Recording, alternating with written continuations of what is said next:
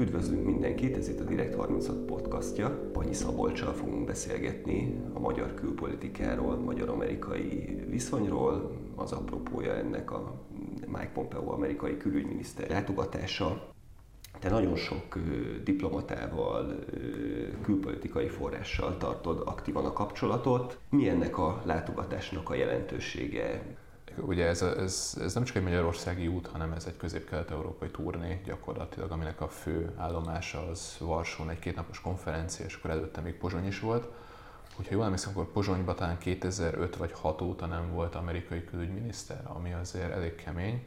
Nálunk ugye 2011 óta nem volt, amikor Hillary Clinton ide látogatott, ami azért eléggé mutatja, hogy az elmúlt évtizedben mennyire nem volt prioritás ez a régió az Egyesült Államok külpolitikájának, és hát ez nem csak, nem csak a mostani uh, időszakban érezhető, hogy, hogy inkább a közel-kelet, inkább a csendes óceán térsége, dél-kínai tenger, kínai nyomulás, tehát hogy inkább ezek a prioritások, de hát az Obama adminisztráció idején ott, ott látványosan voltak erre példák. Úgyhogy ha valamit ez jelez, az mindenképp az, hogy az amerikaiak észrevették, és erről nyíltan beszélt is ugye Pompeo, hogy, hogy egy űrt hagytak maguk után. Miért lett újra fontos a térség az amerikaiaknak? Hát attól függetlenül, hogy Trump miket mond Putyiról, meg Oroszországról, attól függetlenül a, maga az adminisztráció a lentebbi szinteken, a bürokrácia, illetve a külügyminisztérium vagy a védelmi minisztérium vezetése az nagyon erősen orosz ellenes, és van ebben egy konszenzus a megelőző demokrata adminisztráció és a mostani között, hogy Oroszországot az fenyegetésnek értékelik. Ugye az egész politikaváltás és az, hogy közép-kelet-európával újra szorosan kell tartani kapcsolatot, ez Wes Mitchell, európai és eurázsiai ügyekért felelős államtitkár nevéhez fűződik. Ő kidolgozott egy olyan új Európa stratégiát, aminek gyakorlatilag az a lényege, hogy az amerikai külpolitika prioritásait azt a nemzetbiztonsági és védelmi stratégiákhoz kell igazítani, eh, ami magyarul azt jelenti, hogy a katonai jelenlét, az energiabiztonság és a, biztonsági együttműködés nagyjából ezek a prioritások, minden más az ezután jön, és az a lényeg, hogy, eh, hogy ezeken a területeken megerősödjön a kapcsolat, ennek érdekében pedig eh, adott esetben fel kell áldozni más szempontokat. Tehát akkor az már nem is számít, hogy milyen a demokrácia helyzete, a szabadsági jogok helyzete Magyarországon? Ez már másodlagos? Igazából kérdés, hogy, hogy ez valaha is elsődleges volt-e, vagy csak úgy csináltak, mintha elsődleges lett volna. Én azt gondolom, hogy valójában mindig is ezek a kemény szempontok, mindig a védelmi kérdések, gazdasági, pénzügyi, energetikai dolgok voltak a fontosak. Aztán, hogy ezt hogyan csomagolták be, az nyilván változott. Hát nyilvánvaló, hogy mondjuk Szaúd-Arábia ami hát egy szövetségese az Egyesült Államoknak, vagy adott esetben mondjuk ugye Pompeo külügyminiszter Bolsonaro brazil elnöknek elment a beiktatására, tehát hogy azért nagyon gázos figurákkal is körül tudják magukat venni, és tudnak mosolyogni mellettük, ahol egy szó nem hangzik el a demokrácia állapotáról. Ugye ez korábban kifogásolta, és igazából joggal kifogásolta a magyar kormánypárti sajtó, a magyar kormány, hogy miközben vannak ilyen elég húzós szövetséges, hogy az USA-nak miért mindig Magyarország miatt aggódik. Hát azért Magyarország miatt aggódott, meg azért, azért hozták föl ezeket a kifogásokat, ugye antiszemitizmus, rasszizmus, jogállamiság, média, vallásszabadság, mert hogy ezek jobban eladhatóak, ezeket jobban lehet kommunikálni, mintha egyszerűen azt mondanák, hogy nem tudom, nem azt a gázvezeték tervet támogatjátok, amit mi szeretnénk, vagy nem onnan vásároltok fegyvert, ahonnan mi szeretnénk, nem tőlünk vásároltok. Én igazából rettentő pragmatizmust látok amerikai oldalról, de egyébként ezt az annyival azért kiegészíteném, hogy voltak ott azért, meg vannak még a State Departmentben olyanok, akiknek van, van azért nyilván ideológiai világnézeti meggyőződése is, és próbálták ezeket a szempontokat is érvényesíteni, de ezek igazából mindig akkor kerültek elő, hogyha valamilyen amerikai érdeket sértettünk. Végül is akkor a magyar kormány egész következetes külpolitikát folytat, mondjuk Oroszországgal szemben is, ők ugye ott mindig azt mondják, hogy vannak közös célok, vannak közös érdekek, azokat ki kell használni, de egyébként mi a NATO tagjai és az EU tagjai vagyunk, és a szövetségeseinkkel tartunk. És ugye Európában is látunk egy csomó példát arra, hogy NATO és EU tagállamok egyébként, amikor pragmatikus üzletelésről van szó, akkor nagyon jól kijönnek az oroszokkal. Igazából, hogy sikeres a magyar külpolitika, vagy nem, ezt nyilván több szempont alapján lehet megítélni. Ez a látogatás mindenképpen azt mutatja, hogy az eddigi stratégia az bejött hogy, hogy milyen eszközöket használtak ehhez a magyarok, tehát hogy olyan konfliktusokat kreáltak, amikor ebben nem léteztek, ugye itt a kárpátaljai magyarság és az ukrán oktatási törvény esete, amit ugye NATO szintre emeltek, és elkezdték a NATO-Ukrajna Bizottság magas szintű üléseit blokkolni, vagy beszélhetünk itt a védelmi együttműködési megállapodásról, amiről az elmúlt hetek konfliktusai szóltak, amik ezek, ezek mind, mind olyan ügyek, amiket normális diplomácia, egy, tehát egy ortodox diplomácia, az, az nem emel ügyé, hanem ezeket megoldják színfalak mögött. Szerintem az Orbán kormány, illetve a Szijjártó féle külpolitika azt csinálta, hogy nem létező ügyekből csinált ügyeket, nagyon elkezdtek keménykedni, majd a végén engedtek belőle, és addig is ezzel gyakorlatilag lefoglalták a, a túloldalt, tehát az amerikai külpolitikát, aki ahelyett, hogy mondjuk nem tudom, a jogállamiságról beszélt volna, vagy elkezdett volna mondjuk a CEU mellett jobban kiállni, arra, arra összpontosította az erőit, hogy ezeket a, ezeket a semmiből feltűnő konfliktusokat oldja meg. Ez, ez az új irány, ez kifejezetten Szijjártó Péter külügyminiszterségéhez kötődik, vagy így volt ez már 2010 és 2014 között, amikor Martonyi János Hát volt? igazából, igazából Szijjártó Péter a végrehajtója a, a külpolitikának de egy nagyon hat, hatékony és fegyelmezett végrehajtóra, amennyire látom. Viszont a, azt hiszem, mintha megkerültem volna az előző kérdést, tehát hogy mennyiben pragmatikusabb a magyar külpolitika, mint, mint az amerikai, vagy, vagy mondjuk más. Amit, amit szerintem nagyon sokszor elfelejtünk, pedig erről nyíltan beszélt főleg, szerintem 2015-16 fordulóján ki is jelentette talán vagy Szijjártó, vagy Orbán, hogy mi a külpolitikánkat mindig a németekhez igazítjuk. Az északi áramlat kettő az ennek egy nagyon jó példája, tehát hogy a német állam, a német politikai elit az milyen szorosan együttműködik e, ilyen kérdésekben az oroszokkal. Ugye a nagy különbség, hogy a, hogy a németek ezt nem verik nagy dobra, illetve próbálnak valamiféle mászt az egész köré vonni. Ugye pont az északi államot kettő kapcsán ugye ezt nagyon nehezen kommunikálják, tehát leginkább próbálnak hallgatni róla, és, e, és e, ezt az egészet így háttérbe szorítani. Mondjuk, ha mi meg mondjuk Paksot vesszük, ott ugye azt látjuk, hogy nagyon hangosan kiáll Paks mellett mindig a kormány, hogy ez milyen jó biznisz lesz, tehát ilyen iszonyatos hazugságok hangoznak el, minden szakértő tudja, hogy ez nem fogja megérni. egyszerűen a, a kommunikációban és az egésznek a frémelésében teljesen más utat választott az Orbán kormány, de szerintem ennek is megvan a logikája, tehát hogy, hogy az a fajta ilyen, ilyen fekete bárány szerep, amiben Orbán került, és az, hogy ő ezzel címlapokra kerül, amerikai lapokban, magazinokban, stb. Az, hogy egy ilyen mítosz kezdett körülötte kialakulni, ugye ezt talán Steve Bannon mondta, hogy Trump volt Trump előtt, már mint Orbán. Tehát ez az ő imázsát és az ő ilyen, ilyen soft power-ét azt szerintem növeli, hogy, hogy ilyen, ilyen hogy is mondjam, unortodox módon kommunikál és próbálja ezt kialakítani maga körül. Ennek van egy olyan következménye, hogy minket kevésbé tartanak jó szövetségesnek, mint korábban, vagy ez is, ez is csak a felszín, és igazából pontosan tudja mindenki, hogy egyébként konkrét kérdésekben színfalak mögött együtt lehet működni. Ugye 14-ben jelentettük be a paksi bizniszt, akkor volt az ukrán válság, illetve 15-ben volt itt ugye Putyin februárban, amikor nagyon heves harcok dúltak Ukrajnában és ekkoriban, amikor beszéltem magyar diplomatákkal, akkor ők azt mondták már nekem, hogy, hogy eddigre már a magyar külpolitika észrevette, hogy, hogy pont elszámította magát, tehát az ukrán válsággal nem számolt, és úgy kezdték előkészíteni az egész ugye, keleti nyitást, hogy pont rossz időben, pont egy ütemmel elkésve, és amikor az egész euróatlanti közösség az egy ilyen orosz ellenes irányba mozdult, mi pont akkor mentünk a másik irányba, de már akkor a 2015 elejére próbált valahogy visszamenni, visszabalanszírozni a magyar külpolitika, és akkor mondta nekem egy forrásom, hogy igazából Magyarország sokkal orosz barátabbnak tűnik, mint amilyen valójában. Tehát kialakult egy ilyen imás probléma, és azt, azt tudom forrásokkal való beszélgetésből, illetve ez talán annyira nem is leplezi Szijjártó Péter a sajtótájékoztatón is, ugye kifakadt, hogy, hogy mindig azt mondják Magyarország mennyire orosz barát, miközben nyugat-európai országoknak ezt nem hozzák föl. Tehát ez elkezdte mostanra nagyon zavarni a magyar külpolitikát, hogy kialakult ez a bélyeg velük kapcsolatban, de én azt gondolom, hogy ennek azért van alapja. olyan területeken alakult ki konfliktus és bizalmatlanság a magyar kormányjal, a magyar állammal szemben, ami korábban elképzelhetetlen lett volna. Ez ugye főleg a védelmi kérdéseket és katonai kérdéseket jelenti. Ugye az volt itt a, a mondás korábban, Szijjártó is erről beszélt, hogy a gazdasági és a védelmi katonai együttműködés az mindig is prima volt, még akkor is, amikor mélyponton voltak a politikai kapcsolatok. Na most én, én a forrásokkal való beszélgetés, vagy akár dokumentumok alapján, amiket ugye sikerült megszerezni az utóbbi időben, ezek alapján azt látom, hogy itt is azért komoly kérdések felmerültek. Például? Ugye van itt például a Jubisin ügy, amiről mi írtunk még tavaly, amikor két orosz fegyverkereskedőt az amerikai kábítószerellenes hivatal elfogott Magyarországon.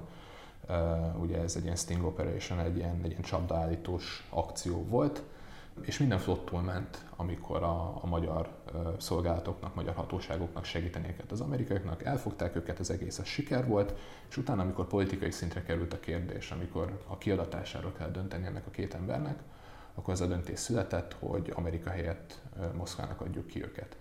És ugye abból a bizonyos dokumentumból, abból a diplomáciai táviratból, amit, amiben közöltünk részleteket, abból is kiderül, hogy nagyon zokon vették ezt az amerikaiak, és gyakorlatilag a kint tárgyaló magyaroknak folyamatosan mindenki felemlegette, hogy itt van ez a Jubisin ügy, ami kudarcos volt, és hogy a, az amerikai kongresszus a CEU mellett ezt az ügyet emeli, em, emlegeti mindig. Egyszerűen azért, mert hogy tényleg szövetségesek közt egy ilyen húzás védelmi együttműködési kérdésben, ilyenek nem nagyon szoktak történni. És nem véletlen, hogy az amerikai külügyminisztérium egyébként meglepetésemre reagált is erre az ügyre, és ők is azt emelték ki, hogy, hogy a világ az kevésbé lett biztonságos a magyar döntés miatt, és hogy nagyon sajnálják, mert hogy ez megkérdőjelezi az eddigi prima védelmi együttműködést. Ez egy konkrét eset arra, hogy, hogy valami van a palacsintában, ugye? Ez nem csak tárgyalási stratégia, tehát nem arról van szó, hogy ezeket lehet emlegetni, de mondjuk ahogy aláírunk egy amerikai rakétarendszer beszerzésről hmm. szóló szerződést, akkor mindenki jobban érzi magát. Szerintem adminisztrációtól függetlenül a nemzetbiztonsági kérdéseket nagyon komolyan veszi az Egyesült Államok. Ugye itt mégiscsak két orosz arról beszélt, hogy hát hogyan milyen fegyvereket tudnának adni azért, hogy mondjuk adott esetben amerikai parti őrség helikoptereit lelőjék. Inkább ami ebből a tanulság az az, hogy, hogy hogyan, hogyan gondolkodik Orbán Viktor és a magyar kormány. Ugye nekik gyakorlatilag dönteniük kellett itt, hogy fölvállalnak egy konfliktust az Egyesült Államokkal, vagy inkább Oroszországgal vállalnak fel, mert hogy ebből mindenhogy konfliktus lett volna egy ilyen döntésből, és Orbán Viktor valamiért úgy döntött, hogy inkább az amerikaiakkal vállal konfliktus, tőlük fél kevésbé. Hogyan értékelik a magyar diplomaták és a magyar külpolitika alakítói, illetve szereplői ezt az új unortodox irányt? Nyilván büszkék arra, hogy ki mindenkivel találkozik a külügyminiszterük, és azt nem csak, nem csak magyarok, hanem ha külföldi diplomatákkal beszélek, akkor ők kiemelik, hogy volt egy ilyen konkrét hasonlat, hogy Szijjártó Péter olyan, mint egy Duracell nyuszi, tehát hogy folyamatosan mozgásban van, rengeteget utazik, és gyakorlatilag olyan helyekre is elmegy, olyan találkozókra is elmegy, ahova egy külügyminiszternek adott esetben nem kéne. Azt pedig a magyaroktól tudom, hogy neki ez kifejezett elvárása, hogy bárhova utazik, akkor az elejétől végig legyen kitöltve a program. Mindegy, hogy most, most valami virágot tesz egy szoborhoz, vagy újságírókkal beszélget, vagy, vagy valami érdemi tárgyalás folytat, de hogy legyen értelmes program. Ez, és ez azért jó, mert akkor láthatóbb a tevékenysége, vagy, vagy többet tudunk gesztusokban felmutatni a tárgyalópartnereinknek, ez miért jó? Ez egy egyéni ambíció, vagy ez a külpolitikát is szolgálja? Ugye a, a, a külpolitikai kommunikáció az belpolitikai kommunikáció lett, ezt is nyíltan gyakorlatilag a külügyminisztérium felvállalja, kellenek a sikerek, kellenek befele mutatni, hogy mennyi helyen fogadnak minket és egyebek. Tehát Szijjártó Pétert őt nagyon konzekvensen építik, és Orbán Viktor mellett ő az a másik fideszes politikus, szerintem közvetlenül utána, aki a legtöbbet szerepel. A kormányból nem is nagyon tudnék kiemelni még, még mást, aki, aki annyit szerepelne, mint ő. De hát, hogy, hogy mit gondolnak erről az unortodoxiáról, igazából pont amikor itt az ilyen amerikai-magyar konfliktusokról beszélgettem magyar forrásokkal, akkor például az egyik mondta a DC, a Védelmi Együttműködési Megállapodás kapcsán, hogy konkrétan, hogy ő sem ért egyet azzal, hogy ezt elfogadjuk, mert hogy ez a magyar szuverenitás sérti. Tehát, hogy, hogy szerintem világnézetileg is, is tudnak ezzel a vonal azonosulni. És unfairnek érzik azt, hogy Amerika hogyan viszonyult Magyarországhoz, az, az nagyon tapintható. Tehát, hogy rengeteg sérelem, tüske és személyes sértettség is van az előző adminisztráció Magyarország politikája miatt. Vannak konkrét ügyek, amik miatt megharagudtunk az amerikaiakra, vagy inkább egy ilyen általános hmm. érzés? A, a nagy megfejtés, amit nekem egyébként nem csak magyarok, de mondjuk konzervatívabb amerikaiak és külpolitikai szakértők mondtak, de, de magyar források is beszéltek erről, az nagyjából úgy összegezhető, hogy Orbán Viktor ellenzéki vezetőként ő volt a régió legatlantistább, legamerika barátabb politikusa. 2008-ban volt talán egy amerikai turnéja, amikor ott kiment, próbált kapcsolatokat építgetni. Nem sokkal később volt egy orosz turnéja is. E, igen, de nagyon fontos, hogy mi történt abban az időszakban, ami a kettő közt eltelt. Ugye bejött az Obama adminisztráció, 2009 elején lépett ugye hivatalba Obama és kormánya, és a magyarok azok mondták, hogy hát oda kéne figyelni itt Oroszországra a régióban, mert hogy fenyegetést jelent, és hogy vissza kéne őket szorítani, és hogy mi gyakorlatilag tartunk az oroszoktól. Ugye ez volt a Fidesz régi orosz ellenes antikommunista vonala. És hát az történt, hogy az amerikaiak azt mondták nekik, hogy túl, túlreagáljátok ezt az egészet, próbáljátok inkább megegyezni az oroszokkal, nem olyan nagy fenyegetés ez, ugyanis a, a bejövő Obama adminisztráció az úgynevezett Russia Reset-tel próbálkozott abban az időszakban, tehát hogy a Bush időszak végére azért eléggé elromlott a viszony Putyinnal, és a demokraták Hillary Clinton külügyminiszter vezetésével azt gondolták, hogy lehet egy tiszta lapot nyitni, és hát olyan gesztusokat is megtettek, mint hogy egy a Bush-érában, Bush-éra végén letárgyaltak egy rakétarendszert, amit Lengyelországba telepített volna az Egyesült Államok, azt hiszem Csehország, Csehországba is mentek rakéták, és hogy, hogy a, a lengyel részéből igazából semmi nem lett, és az oroszok ezt, ezt egy ilyen nagyon közvetlen jelként értékelték, hogy vislantott egyet az Obama, és hogy gyengeségi jelét mutatta, és hogy nem hajlandóak igazából olyan konzekvensen katonailag megvédeni ezt a régiót, mint a korábbi adminisztrációk. És akkor innentől kezdve igazából a magyarok, amikor ugye ők panaszkodnak Washingtonnak, hogy hát itt gáz van, mert az oroszok nyomulni fognak, és amikor az amerikaiak mondják nekik, hogy hát túlértékelitek és inkább egyezetek meg, akkor nem, nem tud mit csinálni igazából. Tehát teljesen logikus, hogy, hogy ebbe az irányba ment Orbán Viktor. Ezt csak azért idézem fel ezt a régi sztorit, mert hogy, hogy nagyon, nagyon megmaradt ez a magyar diplomáciában és külpolitikai vezetésben, hogy igazából erről nem ők tehetnek, és ugye mindig hangsúlyozzák, hogy a magyar-orosz viszony ez egy pragmatikus viszony, Oroszország az egy játékos a régióban, és muszáj valamilyen szinten viszonyulnunk hozzájuk, függünk tőlük a gáz miatt, stb. Ez, ez ide vezethető vissza. De ha mondjuk ilyen konkrét eseteket kérdezel, akkor amiről vannak ilyen mindenféle plegykák, legendák, hogy ugye Victoria Noland, ő volt Wes Mitchell elődje, ő, ő felelt Európáért, Eurázsiáért, az egész ukrajnai válság kezelését és amerikai-ukrajnai politikáját ezt ugye hozzákötik. És róla tudni, illetve hát azt tudni, hogy nagyon rossz volt a, a személyes viszonya, például Szijjártó Péterrel, ő ezt egy interjúban le is nyilatkozta, hogy volt, amikor gyakorlatilag ilyen ordibálásig fajult a dolog, illetve hát a, a plegykák arról szólnak, hogy mondjuk olyan módon, hogy a magyarok szerint, vagy a magyarok elmondása szerint akarták Sziátot megalázni, azon kívül, hogy külügyminiszter szinten nem fogadták, csak nullán fogadta, de hogy ilyen kis sámnira, vagy olyan kis nagyon alacsony székre ültették le, ugye ő elég magas e, ember, hogy ezzel is próbálják, nem is tudom, valahogy őt kényelmetlen helyzetbe hozni. Ugye a kitiltási ügy volt egy ilyen nagyon neuralgikus pont 2014-ben, ott ugye azt, azt egy ilyen nagyon, nagyon közvetlen fenyegetésként értékelte a magyar fél, mégiscsak ugye Vida Ildikó érintett volt, voltak sajtóírek, hogy Szijjártó Péternek egy közeli munkatársa, ezt ugye tagadta a magyar fél, majd hirtelen ez a közeli munkatárs ez otthagyta a közszolgálatot és visszament a privát szférába. Volt egy másik ilyen időszak, ez 2011-12, ami kicsit hasonló volt olyan szempontból, hogy akkor volt ugye a Hillary látogatás, és utána Bajnai Gordon ugye Amerikából hazatérve mozgalmat indított. Ez úgy csapódott a Fideszben, hogy itt valamiféle amerikai terv van arra, hogy gyakorlatilag meg akarják pucsolni a magyar kormányt, és 14-15-ben ugyanezek a félelmek tértek vissza, ugye nem csak a kitiltási botrány volt, hanem a netadós tüntetések, amik egészen sikeresek voltak, és egészen 15 közepéig, amikor ugye elkezdődött a, a migrációs válság, volt egy bezuhanása a Fidesznek, és volt egy, volt egy ilyen kis válság hangulat,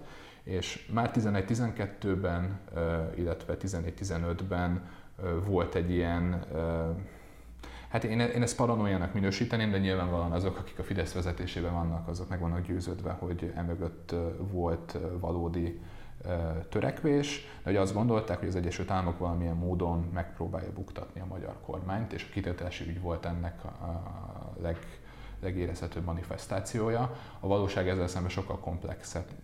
Én, én, nem találtam olyan e, magyarázatot, ami ezt a magyar félelmet igazolná.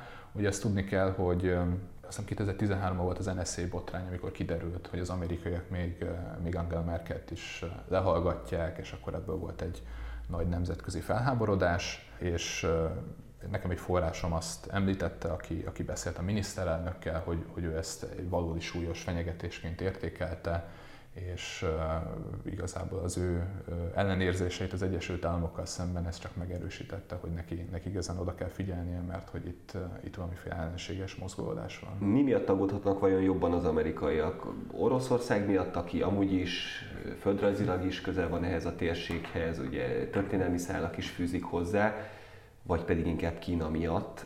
Szerintem az Egyesült Államok azt látja, hogy Oroszország ugye egyszerűen a közelség miatt jóval mélyebben itt van, mint Kína.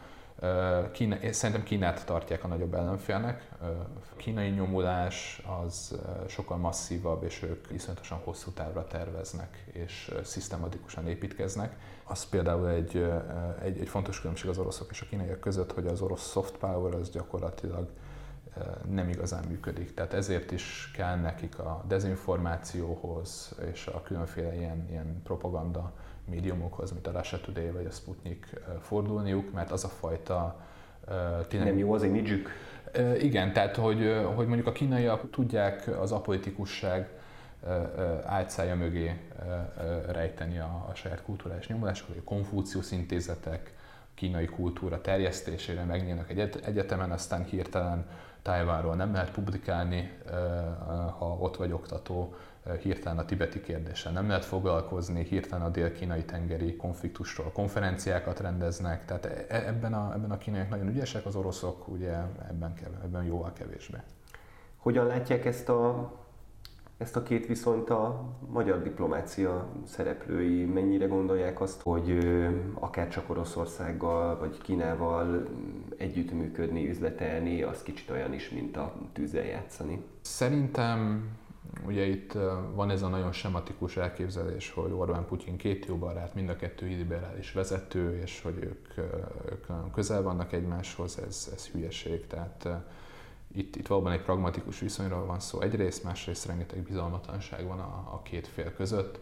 A magyarok teljesen tisztában vannak azzal, hogy, hogy az oroszok titkosszolgálatilag, meg egyéb módszerekkel próbálnak róluk információkat szerezni, próbálnak terhelő információkat gyűjteni, és Putyin is pontosan tudja, hogy Orbán Viktor honnan indult, hogy ő egy antikommunista, orosz ellenes valaki volt, nem csak a, a rendszerváltozás környékén, hanem az első miniszterelnöksége idején is. Szerintem az Orbán kormány rájött, hogy sokkal könnyebb üzletelni, sokkal könnyebb kölcsönös előnyöket kicsikarni egy, egy orosz-magyar viszonyból, mint egy amerikai-magyar viszonyból. De én szerintem a, a kínaiak számára Magyarország túl kicsi, igazából a maga a régió is kicsi, és ők, ők, ők sokkal nagyobb léptékbe gondolkoznak. Nem nagyon látom, hogy mi mit tudnánk nekik felajánlani. Az oroszok esetében teljesen egyértelmű, hogy mit, mit kereshetnek nálunk. Ugye EU-s tag vagyunk, NATO tag vagyunk, ami azt jelenti, hogy, hogy rajtunk keresztül, tehát ha ránk nyomást gyakorolnak, akkor adott esetben ezeken a szervezeteken belül fel tudjuk puhítani az orosz ellenes intézkedéseket. Ugye Magyarország hivatalos álláspontja, hogy mi az Oroszországgal szembeni szankciókat teljesen támogatjuk. A valós álláspont az az, hogy az egészen addig van így, amíg valaki meg nem töri az európai egységet. Mi semmiképpen nem szeretnénk ezt megtörni, de ha mondjuk Olaszország vagy aki más megtöri, akkor, akkor onnantól én el tudom simán képzelni, hogy Magyarország is beállna mögé. A másik pedig az, az hogy, és erről írtam az elmúlt évben nagyon sok cikket, amik, amik különböző sztorikon keresztül mind arra utalnak, hogy egy Margalotti, ő egy remek ország szakértő, ő nevezte így Magyarországot, hogy ez egy ilyen kémelhárítási fekete lyuk, mert hogy itt az orosz titkos szolgálat az nem találkozik olyan éles reakciókkal, hogyha mondjuk lebuknak az ügynökei, vagy, vagy eleve nagyobb biztonságban érzik magukat. Tehát például erre jó Magyarország, hogy, hogy itt meg tudja vetni jobban a lábát ez a, ez a vonal az országomnak. Beszéltél olyan emberrel, külföldi diplomatával, EU-s vagy nato diplomatával az elmúlt években, aki, akiben nagyon komolyan felmerült, hogy, hogy Magyarország esetleg azon gondolkozik, hogy bármelyik szövetségi rendszert hátrahagyja. Olyannal nem beszéltem, akinek konkrét információi lennének az ellenkezőjére, tehát hogy itt bármi NATO-EU kilépést, vagy, vagy akár csak távoladást tervezne Orbán Viktor. Vannak olyanok, de ezek főleg, főleg mondjuk magyarok, akik, akiknek van egy olyan elmélete, tehát egy-két forrásnak van olyan elmélete, hogy mondjuk adott esetben Orbán Viktor arra azért készülhet, hogyha itt úgy alakulnak a regionális viszonyok, meg az EU, meg a NATO jövője, hogy egy ilyen nagyobb dezintegrációs folyamat elindul, akkor, hogyha megtörténik valami törés, akkor ő egy jobb kezdőpozícióból tudjon indulni egy ilyen post-EU, post-NATO korszakban. Ehhez ugye az erős hadsereg, illetve az erős gazdaság, és az a, az a magyar ilyen soft power, amit a, akár a foci akadémiákon keresztül, vagy a, vagy a határon túli magyaroknak nyújtott támogatási rendszeren keresztül kiépít, hogy erre esetleg politikailag is tudna egy olyan esetbe támaszkodni, de hát ezek, ezek olyan, olyan spekulációk, meg olyan elméletek, amik, amikből semmi nem következik.